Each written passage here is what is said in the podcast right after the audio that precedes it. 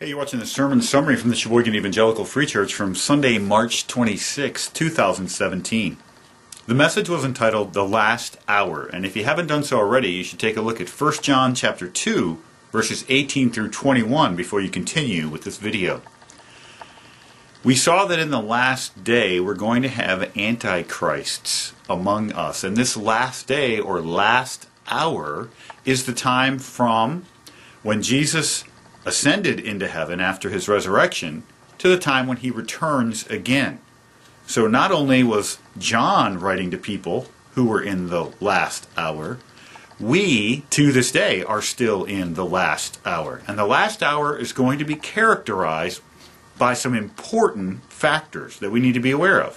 First and foremost, there's going to be antichrists in the last hour. That is, people who would lead others away from the truth. We should be expecting that. We should understand that there has been a line of evil succession that Satan has worked from the beginning of time. And sometimes it has included people who were obviously apart from the work of Christ, like Haman and Ahab and Jezebel, who were against Elijah. But other times, Antichrist will be people who were once among the people of God. We think of, for instance, Cain and Abel and Cain's evil desires. We shouldn't be surprised that Satan is working to this day with an evil succession and a plan to uh, come into the people of God and yet then lead many astray with error and with lies. Apostasy is the abandonment of a faith that one has professed in Jesus Christ. Again, John is very interested in all these people who are talking and talking and talking about what they say they believe in terms of Jesus Christ, but they don't back it up with the way they live. And so apostasy is one who has said that they were in Christ, but they're not. They have professed a faith, but they're leaving the faith. The messier life becomes, the more difficult it is to determine who is in Christ and who is of Christ.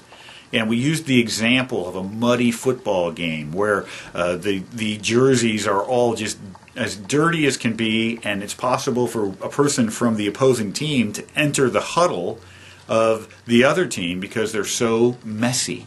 And when life is messy, it can become more difficult to determine who is on the Lord's side.